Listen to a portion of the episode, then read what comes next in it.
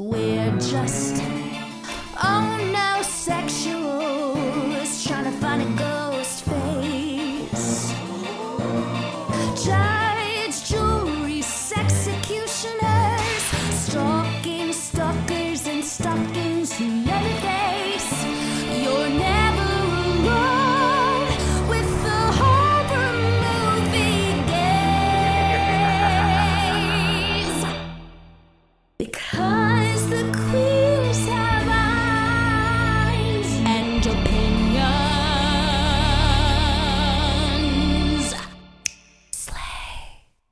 morning Good afternoon. or good evening.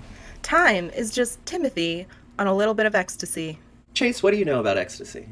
Uh, it's a little bit of you and me.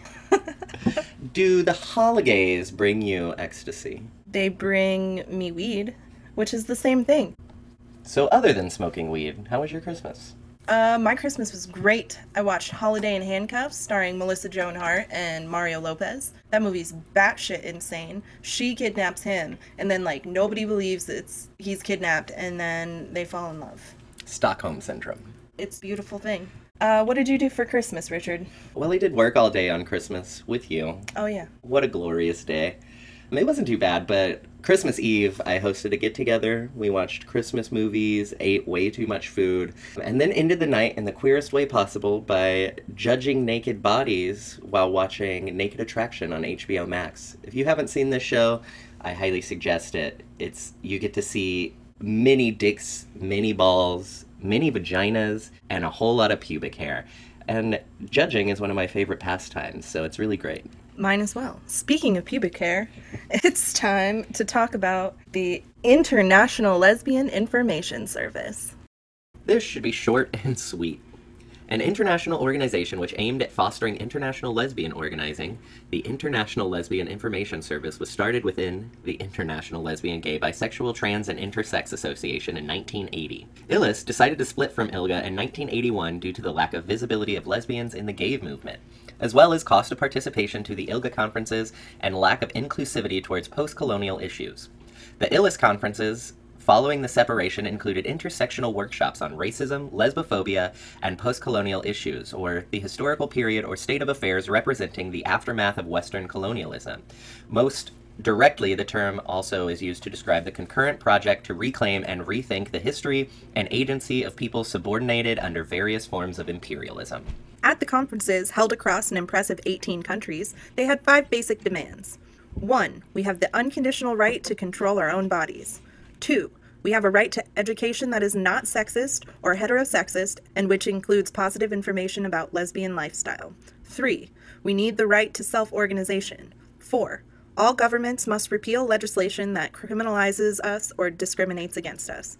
Five, Therefore, all governments must pass human rights legislation to protect individuals against discrimination based on color, class, creed, sex, and sexual preference. The International Lesbian Information Service was represented at the 1985 United Conference on the Status of Women after the decision to reach out to non Western lesbians. In 1986, they fundraised to gain the participation of lesbians who came from post colonial countries and spoke about political exile for lesbians of all countries. They faced criticism because their conferences were specifically meant for outed lesbians and didn't take into account the oppressive regimes that might keep people in the closet, and the fact that they were presenting Western countries as saviors to third world countries, which is nothing new for the Western world. ILIS seems to have only lasted 18 years, with their final newsletter published in 1998 and their activities and conferences ending in the late 90s as well. Well, there you go. It existed. But much like the Society for Human Rights discussed on last week's episode, the International Lesbian Information Service didn't accomplish very much, if anything. This queer history uh, is not very interesting, but it did happen, so we should talk about it. The most notable thing that ILIS ever did was inspire people to form their own clubs outside of it because nothing was really being accomplished other than making event planners money. I'm not going to speak on this topic because I think enough gay men have spoken over everyone else in the queer community. Then how are we going to do this podcast? Oh, this is the Chase show now. Welcome to the Chase Show, where we're going to talk about decarbing weed using only a hairdryer. and Cary Elwes. and Cary Elwes. Welcome to the Cary Elwes Stan podcast. I'm your host, Stan. All right, Chase, let's talk about horror news. I think that'll be a little more exciting for the listeners. Fair enough. A new slasher film from Neon Noir has wrapped production. Brute 1976 will be reminiscent of the Texas Chainsaw Massacre and The Hills Have Eyes. Though a release hasn't been announced, I say we can still get excited for it. Directed by Marcel Walz, Brute stars Adrian McLean, hot blonde Sarah French, Giselle Yvette, and Adam Bucci, four actors who, according to IMDb, I have not seen before. The film follows two women as they travel to a photo shoot in the desert and stumble across an abandoned mine in an abandoned town called Savage. But is it abandoned? The town has a violent history, and a family of masked psychopaths have claimed it as their own and fully intend to live up to its name. Seems like the perfect space for a photo shoot. Marcel's Walz says, Brute 1976 was an amazing experience to shoot. It was hot, it was dirty, and it was bloody. Three of my favorite things, and I can't wait for 2024. Messy Messy Scream 7 Will It Happen? The film has lost its two main actresses and now seems to have lost its director as well. On December 23rd, Christopher Landon tweeted, I guess now is as good a time as any to announce I formally exited Scream 7 weeks ago. This will disappoint some and delight others. It was a dream job that turned into a nightmare, and my heart did break for everyone involved. Everyone. But it's time to move on. I have nothing. I have nothing. I just have a prolific horror directing career and millions of dollars. Pray for him. I, for one, am slightly disappointed. I really enjoyed the new cast of the reboot, and it was ex- and I was extremely excited for another installment. But I suppose we will just have to wait and see what happens. Killer Klowns from Outer Space, and I was extremely excited for another installment. But I suppose we will just have to wait and see what happens. Killer Klowns from Outer Space, a 1988 cult horror comedy, could be in the works to become a TV series. Writer, director, and producer of the film, Stephen Chiodo, told SFX magazine that he and his siblings, Charles and Edward, have a goal to do an eight part miniseries for streamers. We have a great concept that continues the story of our main characters, and I'm wondering why me and my brothers have never created anything together. According to Chiodo, the show will follow a new group of teenagers who come upon the clowns and meet a drunk living in his van. It's Mike Tobacco, our sexy protagonist from the film. There's a big invasion, and we end up on the clown planet. I actually just rewatched this film last month, and it's so much fun. Definitely an 80s film, and I'm excited to go to Clown Planet and see what they come up with with better technology and better fake blood. No running, no diving, no swimming after dark. Slated for a January 5th, 2024 theatrical release, Night Swim has received a new behind the scenes clip spotlighting producers Jason Blum and James Wan and writer and director Bryce McGuire. In Night Swim, the Waller family moves into a new house and finds that an unknown supernatural presence haunts the backyard swimming pool. The trailer with Billie Eilish's haunting Bury a Friend playing in the background fills me with dread every time I see it. Anytime I've ever been swimming at night, there is always that underlying fear of what you can't see below you. And I look forward to see how the team uses that fear to keep me on the edge of my seat. And that's all I have for horror news this week. We will do our best to keep you up to date with these and all other projects we are excited for when more information is available. Woo, doggy. Chase, I am amazed that I was able to make it through that without singing. I'm so proud of you. Thank you. That's all I've ever needed from you. For legal reasons, for you listeners at home, we decided to remove all singing from our podcast. Coming up next, our rendition of Yellow Submarine by the Beatles. No, actually, let's talk about our queer icon this week, Marlene Dietrich. Born Marie Magdalene Dietrich on December 27th, 1901. Her family called her Lena, so when she started performing, she combined that with her first name to become Marlene. With a career spanning from 1910 to 1980, she was an actress and a singer. Her performance as Lola Lola in The Blue Angel 1930 gained her international acclaim and a contract with Paramount Pictures. But Richard, why is Marlene Dietrich our queer icon? You know what, Chase? I have 11 reasons for you why Marlene Dietrich is a queer icon. First, she uses her glamorous persona and exotic looks to become one of the highest paid actresses in the 30s. She performed in many Hollywood films working with the likes of Alfred Hitchcock, Billy Wilder, Orson Welles, and Josef von Sternberg. I've heard of some of those. Number two, also a star of the stage, Marlene worked mostly as a cabaret artist from the early 1950s to the mid 1970s. In 53, she was offered 30,000 a week, which is about 377,000 in today's money and approximately 1 million dollars in tomorrow's money, to perform at the Sahara Hotel on the Las Vegas Strip, where she wore a daringly sheer nude dress, which gave the illusion of transparency and attracted a lot of publicity. I would have been attracted to the publicity. She was also contracted to perform at the Café de Paris in London. Number three, her musical arranger Burt Bacharach arranged her songs to help disguise her limited vocal range and helped her to perform her songs to maximum dramatic effect. A king. I wish I had a Burt Bacharach. I have a very limited vocal range. But it's beautiful what you have. Thank you. Thank you. Number four, she would start her shows in her body hugging dresses and change to top hat and tails for the second half, performing songs usually associated with male singers. American drag artist Sasha Velour cites Dietrich as a big inspiration due to her gender bending fashion. Number five, having strong political convictions, Marlene was not afraid to speak her mind. In the late 1930s, she created a fund with Billy Wilder to help Jews and dissidents to escape Germany. Number six, she put her entire salary from Knight Without Armor in the amount of $450,000 into escrow to help the refugees. Number seven. In 1939, she became an American citizen and renounced her German citizenship, and in 1941 became one of the first public figures to help sell war bonds and toured the U.S. from January 1942 to September 1943, and sold more war bonds than any other star. In 1944 and 1945, she toured with the USO and performed for Allied troops in Algeria, Italy, the UK, France, the Netherlands, and Germany, despite the obvious danger. She said she did it out of decency. Number eight, a total badass. She also recorded a number of songs in German that were designed to demoralize enemy soldiers. She received the Medal of Freedom November 1947 for her extraordinary record entertaining overseas troops during the war. And now, number nine for the juicy details. Marlene was a bisexual who was fluent in German, English, and French. She enjoyed the thriving gay bars and drag balls of 1920s Berlin, including Mali und Igel, a bar run by Elsa Conrad. And on top of that, she defied conventional gender roles by boxing at a boxing studio in Berlin. Number 10. Though she was married to Rudolf Sieber and had one child, Maria Riva, she used her sexuality to her advantage and had numerous affairs throughout her lifetime with both men and women. Some of those affairs were short lived, while others lasted decades, and they often overlapped. She told her husband about almost all of them, letting him read her love letters. Of the affairs were Gary Cooper, who was having another affair with Mexican actress Lupe Velez, who said, If I had the opportunity to do so, I would tear out Marlene Dietrich's eyes. And Billy Lynn's approves. She also had an affair with Jimmy Stewart, which ended in a pregnancy that she aborted. Joan Crawford's husband, Douglas Fairbanks Jr., George Bernard Shaw, John F. Kennedy, John Wayne, Kirk Douglas, and Frank Sinatra. She was all over the place.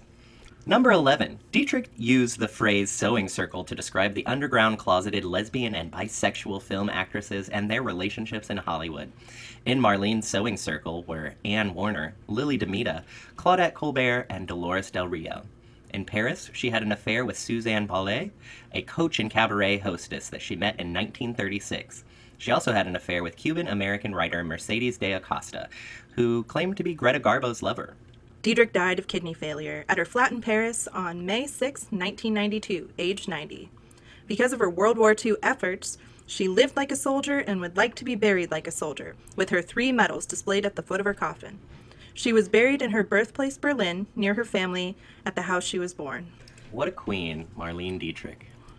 What I'm hearing is Marlene Dietrich is the reason that bisexuals are stereotyped as cheaters. Because holy shit.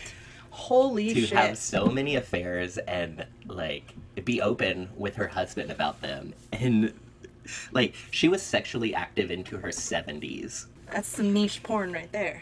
Hey, we don't yuck anyone's yum around here. Chase, should we continue talking about kinks and uh, sexual deviance? Are you ready to give a quick storyline for Black Christmas 2019? Yes. It, though it's not very quick.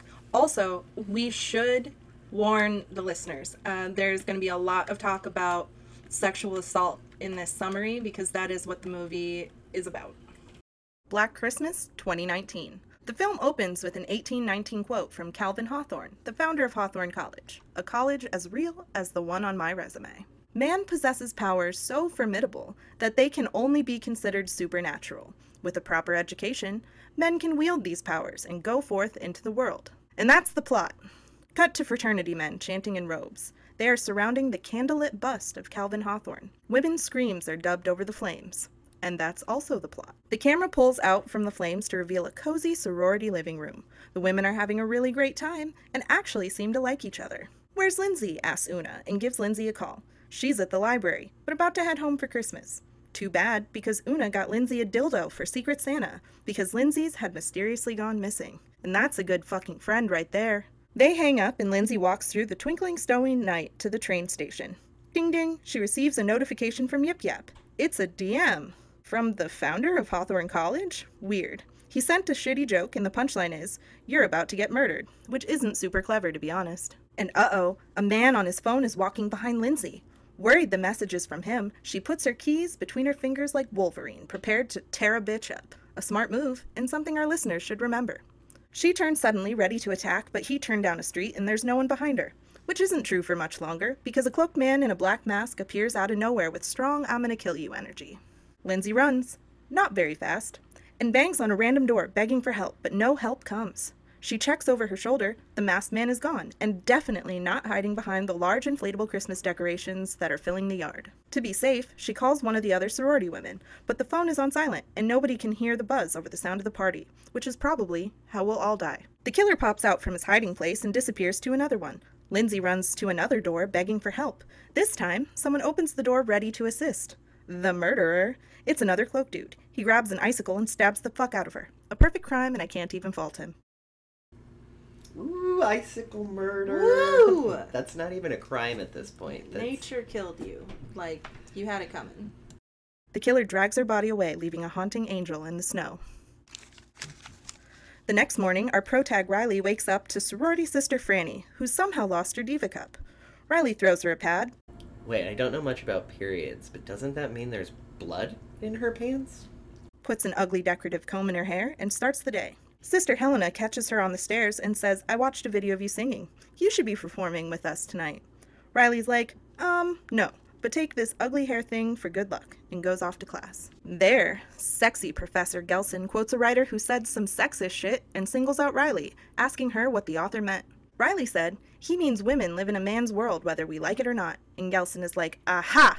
A woman actually wrote that, so sexism is actually fake and my syllabus only having white cishet male writers is totally fine. It's not like there are secret rooms where men are gathering to plan to kill women. And that's the plot. He ends the class by scolding Riley about the petition to get him fired. Hey, I'm an asshole, but I'm hot. Pity me.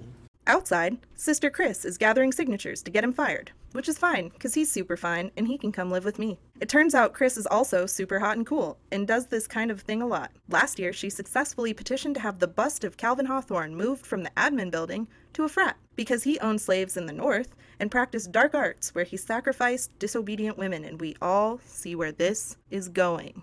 Chris and another sister, Marty, escort Riley to her job at the campus coffee shop, where she eye fucks a cute AV geek as Chris says a bunch of super accurate stuff about how we shouldn't normalize men getting away with despicable shit just because they can. AV guy offers to sign the petition to respectfully try to get laid. Riley is into it because drinking a cup of respect women juice is always a good play. On the way out, AV Cutie holds open the door for a bunch of people, including the bearer of bad news. A frat dildo orders an iced coffee in the winter, blatantly co opting queer culture, and drops a bomb. Brian Huntley, the man who sexually assaulted Riley, will be at the DKO frat show for their song later. He makes a joke about consent, and Chris throws a drink in his face. That can't be his first load to the face. He seems to rethink his stance on consent. He walks away. Later, at DKO, sisters Chris, Marty, and Jesse get ready for their performance. Riley sits in a corner, and Marty's compact boyfriend Smoosh takes their picture. But wait, where's Helena? Drinking somewhere. Riley gets a bad feeling. She goes looking for her, but stumbles across a secret room where cloaked frat brothers are anointing pledges with gross black goo that's dripping from Calvin Hawthorne's bust. Take your daddy goo, or you won't grow up to be big and strong. And we all know where this is going. Except Riley, who shuts the door and keeps looking for Helena. She's across the hall, super sloshed, and tries to tell a frat bro no to sex. Shockingly, he's not stopping, so Hero Riley bursts in to pull her away. He gets mad and says, You bitches are all a bunch of teases, and Brian Huntley would have never done that thing you accused him of that I was about to do 30 seconds ago. Helena, like all of us in the audience, vomits in response. Riley loads Helena into an Uber and tells the others she went home sick. They say, Okay, so you have to sing, but Riley is not about it. Where's Gretchen Wieners when you need her? Uh, under the house. Chris says you can't sit on the sidelines forever just because you were hurt. You have to fight or you'll shrink away into nothing, like Earth's glaciers, or my tolerance for Swifties. Disclaimer The views and opinions expressed on The Queers Have Eyes are not those of the speakers and do not necessarily reflect the views or positions of any entities they represent. Riley chooses fight. The sisters perform a glorious parody of Christmas classic Up on the Rooftop, calling DKO out for sexual assault. You should look it up. Up in the Frat House, Black Christmas, 19. I'll wait. Oh, you think I'm playing? No, it is seriously so good. Go to YouTube, Up in the Frat House, Black Christmas, 19. I'll wait. They leave to booze and applause. Cute AV guy Landon follows them out to congratulate Riley and flirt awkwardly. Chris Wingwoman's like a champ and gets Riley to invite Landon over for dinner tomorrow. At the sorority house, Vomity Helena gets a yip yap from Calvin Hawthorne that says, Our time is near. There's a creak in a hall. She checks. It's nothing, but a cloaked dude does appear behind her.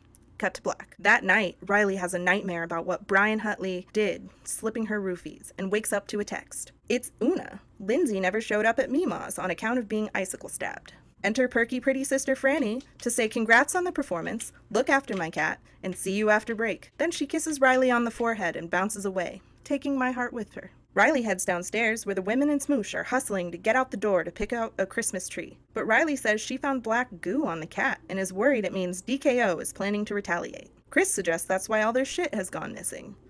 Smoosh cuts them short, worried he won't get a tree girthy enough to satisfy his craving. Anything's a dildo if you're brave enough. Upstairs, Franny finds her cat to say goodbye, and a cloaked man finds her neck to also say goodbye to breathing. At the tree farm, Riley gets a call about Helena not making it home. Riley is worried, but on the bright side, Smoosh found a girthy one to take home. Now home, Riley decides to walk to campus security to report the missing girls. The camera pans across poor dead Franny hidden away on the balcony. On the way, she receives another sketchy yip yap. Calvin Hawthorne needs to take a social media break, I think. Once at the admin building, Riley runs into Landon, but is in no mood to talk to dudes who don't have social media, even though that is the greenest of all flags. Riley finds campus security, and what luck! It's a middle aged man bitter about his lot in life, a notoriously helpful demographic. She reports the threatening DMs and missing girls, rudely interrupting his lunch, Oh, great. A middle aged man who eats mayonnaise for lunch. but since she doesn't have video evidence and a signed confession by the killer, he doesn't believe that there's a problem. She takes him to the DKO house anyway, and after a harrowing knock at the door, followed by silence, the security guard decides that was a good day's hard work and drives back home to his ham sandwich. Riley, not to be deterred from her investigation, looks through the DKO house window in case there's some murdering in there. Out of nowhere, a hand appears on her shoulder, causing her to jump back. It's Professor Gelson, who can stand behind me anytime. Her jump knocks some papers from his hand. Definitely not lists of women to kill. No, don't look. He proceeds to lecture her on the rudeness of the performance last night and how it might hurt the image of his precious college. Then says the video of it includes illegal defamation. Gelson offers to let her into the frat house, but she nopes out of that, which is a good call and shows amazing restraint. I, for one, would have readily succumbed to that siren song. At the sorority house, Jess, Chris, Marty, and Smoosh eat some ham, but Smoosh is getting pissy. Though not as pissed as Riley, who storms in to yell at Chris for posting the video of the performance. Chris didn't know the video ended with Riley saying, maybe that'll teach Ryan Huntley not to rape another girl. Jesse, whose only character trait is avoiding conflict, goes upstairs to grab twinkle lights for dinner. The women argue until it's revealed that they're all getting creepy DMs from Calvin Hawthorne. You sly dog. Upstairs, Jesse finds the perfect lights to get strangled with, and then does. In the kitchen, Chris makes some hella valid points about posting the video and fighting the patriarchy, but Smoosh plays the not all men card, which rightly incenses Marty. He tells her to calm down because he's trying to have a rational conversation, and Marty kicks him out into the cold, where the not all men belong. In the foyer, the sisters all get threatening DMs, and Marty takes an arrow to the knee, which means her adventuring days are over. The arrow was shot by a hooded man, and since there are about to be a bunch of these, I've decided to refer to them all as Mitch. Mitch chases Chris, Marty, and Riley through the house, shooting deadly arrows. They hide in a broom closet to make a plan. Riley will creep downstairs and grab a phone to call for help, while Chris tends to Marty's wounds in the closet. Slowly, Riley makes her way down the stairs, but Mitch is in the living room with the phones. She waits around a corner until she hears a door creak, and then ducks quickly behind a couch. In the closet, Chris and Marty remember Jessie went upstairs alone. Chris leaves to find her, hella dead and covered in black goo. It turns out the door creak wasn't Mitch leaving, but Smoosh appearing, remorseful for the fight. He very loudly asks Riley why she's hiding behind a couch, taking zero hints. Riley quietly pleads for him to shut the fuck up and give her his phone because there's someone in the house. He doesn't listen at all, grabs an axe, and yells that Mitch is a coward. Smoosh gets an arrow to the face. Weird that that axe didn't stop it. Mitch overpowers Riley under some mistletoe, but Riley grabs Smoosh's keys, he doesn't need them anymore, and stabs Mitch in the neck, taking him out. Chris and Marty barrel down the stairs as another Mitch appears. Marty sacrifices herself so that Riley and Chris can run. They grab a kitchen knife and hide behind a counter. Dying Marty inches towards Smoosh's phone, probably wondering why he has two calculator apps. Chris and Riley hear a door close, so they creep around the counter. But clearly, door noises are ambiguous, and Mitch jumps down from the counter to attack. Blessed with the forethought to grab a knife, they stab a Mitch. The campus security guard gets a call from emergency services about an attack. He races to a sorority house where he finds other sorority women stabbing other Mitches. Then another other Mitch stabs him. Riley and Chris wonder why they're covered in black goo instead of blood. They unmask Kitchen Mitch, and Riley recognizes him as the Gooby Pledge from yesterday. Another, another, another Mitch shows up as Chris is grabbing the neck keys from Living Room Mitch, but Riley is over this shit and suffocates him with a bag. They finally escape to Smoosh's car. Riley tells Chris that the attacks are DKO, using dark magic, and they need to go to DKO to break the founder's bust and stop the spell. Oddly, Chris doesn't immediately accept that and heads towards the cops. Riley's like, Why would the cops believe anything if they didn't believe I was raped? Which is valid, and she hops out of the car. Riley starts walking to the frat house where Landon shows up and offers to help the beat up Riley. Chris finds the other sorority women and picks them up in the car. Landon goes into DKO as a decoy and breaks a bunch of their shit to draw them out. It works. They outnumber him significantly and offer to pledge him to the frat, which I'm sure they'll accept a no for because frat bros historically accept no really well. Riley sneaks in while they're occupied and hears a sister shouting for help. It's Helena. Riley says, You're okay now, as Helena's worried expression melts into a shitty grin. A cloaked man comes up behind Riley and knocks her out. She wakes up in the Founders Hall to Landon being anointed by the goo as the brothers chant. Professor Gelson stands before her in splendiferous purple robes and monologues. The founder left instructions and magic to possess men and turn them into a supernatural army who plan to take over the world by silencing all the women who step out of line. A rare example of Cary Elwes making me gag, and not in the way I'd always hoped. Apparently, women who are willing to be obedient, like Helena, will be spared in this slaughter. Helena explains the black magic is why she stole all of the sister shit and begs Riley to be a good woman with her and bow to the king. But she gets her neck snapped anyway. Get wrecked, trad wife. The king Helena referred to is Brian Huntley, who's actually just some loser who never moved past college. Instead of bowing, Riley slashes his face. The bros turn around to see no evil as Brian strangles her in retaliation. As Riley's lights start to fade, the other surviving sorority girls burst in to kick some frat bro ass. When did this become Buffy the Vampire Slayer?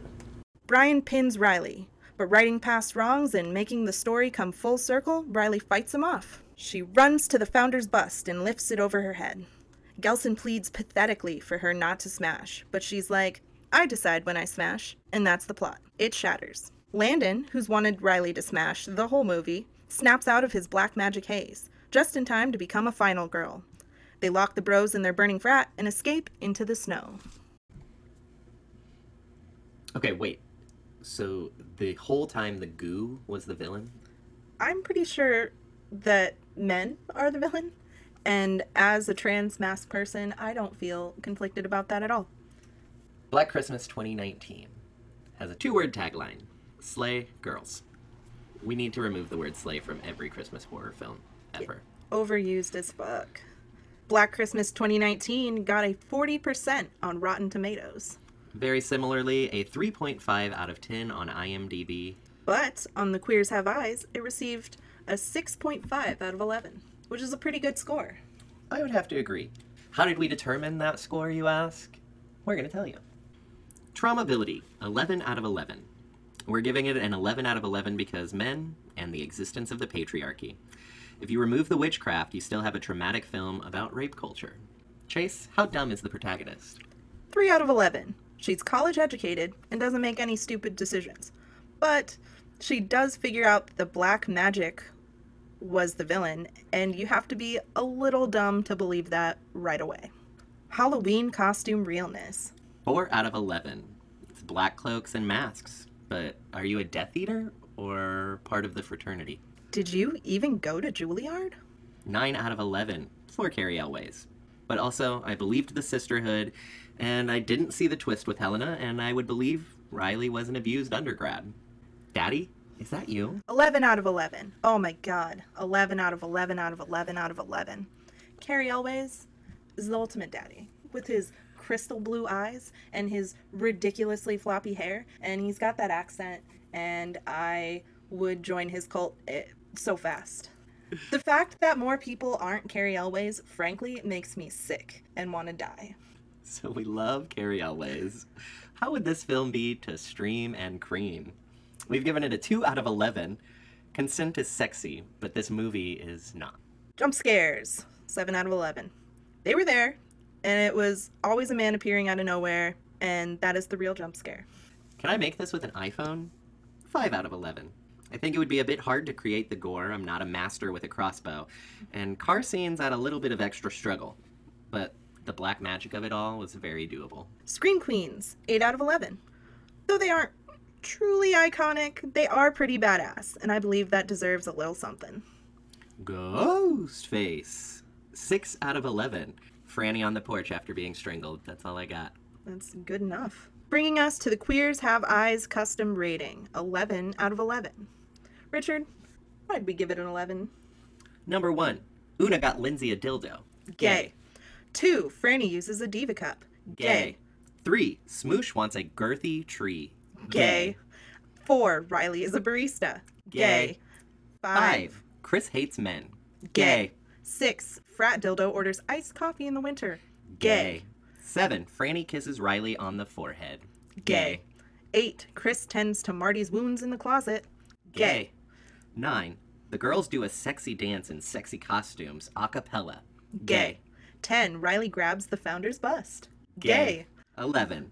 Professor Gelson wears purple robes and monologues. Gay. Bringing us to 11 out of 11 gay. This film is very feminist and very gay, my friends. It's so good. It's not so it's not like a great horror film, I will say, because the killer being the founder's goo magic was not scary. It wasn't. I think the black magic was really hard to like it was really hard to suspend my belief in the film whenever it got to that point. Like I thoroughly enjoyed the film up to that point. You know, it's a female directed film. I think we got a good view of the fear that women in college feel. And as far as college women in horror films goes, like it's the most realistic portrayal I've ever seen. Even in Black Christmas 1974, they were in college, but they all seemed to be like 30. And Definitely. And there was like no sisterhood in 1974, same in 2006. no, they hated each other in all of them. 2006. So it was nice to really see the sisterhood, and you could tell that it was through the lens of a female eye. I mean, 20,000 extra points though for Cary Elwes, the hottest man who's ever lived. I, God, I hope I never meet him. You know what, Chase? I hope you do meet him. I hope for the people who have to pay my bail's sake that I don't meet him. Chase just suddenly becomes Barb, the sexual predator, bisexual the second they meet Cary Elwes. oh my God. But Marlene Dietrich would be proud. That she would. Our queen, Marlene Dietrich. Okay, The jump scares were pretty good. It was always the same, but like you weren't expecting it until you were because that it happened every time. But like I was saying, I thoroughly enjoyed the beginning of this film, and then it got to that scene in the car, and she's like, "It's black magic," and I was like, "Oh, this is going to be a bad ending to a good film." I'm not surprised Chris didn't believe her because that's fucking ridiculous. If that wasn't the plot of the movie, it was just stupid. It was dumb. It was straight up dumb. I wish it was better. I wish that it wasn't a horror film about the horrors of real life. I really wanted just some like horror. But I was never scared of the black goo. I was like, "Oh, it's turning all these men into men?" Question mark. Oh, they're using their strength and they're they're trying to take over the world. I, I think I've seen this before. I think I've seen this movie and I turn it off. I do stand by our 6.5 out of 11 because they were good reasons. It was Christmassy. That's something. It wasn't as Christmassy as the other Black Christmas films, though. No. No. Number one, pretty Christmassy. Number two, extremely Christmassy. Christmas bursting out of every shot. This one, it's more like winter. this is Christmas break. It's not specifically Christmas. No. There's Christmas decorations. There's They don't even really talk about Christmas very much. no. They talk about rape culture. No, they they mention Christmas once and they're like, "Yeah, I'm going to have to work on Christmas." And that's just like more reality horror cuz we Life. definitely we did we, we did, did work on Christmas. we did work on Christmas. It was fine. I've blacked it out. Have we talked about how much I want to bang Cary Elwes? I think the audience has heard enough about your love of Cary Elwes. Did you I guys think know? It's time to wrap this up. Did you up. guys know I love Cary Elwes? Oh my god. Some other Cary Elwes movies you should watch. Saw 1. Uh, Saw 7. Princess Bride. Bram Stoker's Dracula. I know so many more. Glory. There you go. He's done like 7 horror movies. I just can't think.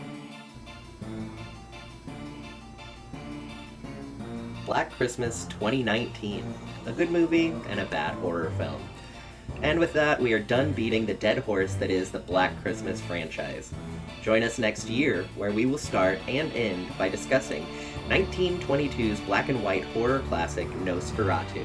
Directed by F.W. Murnau, an allegedly gay man who is the reason vampires have been queer for a century.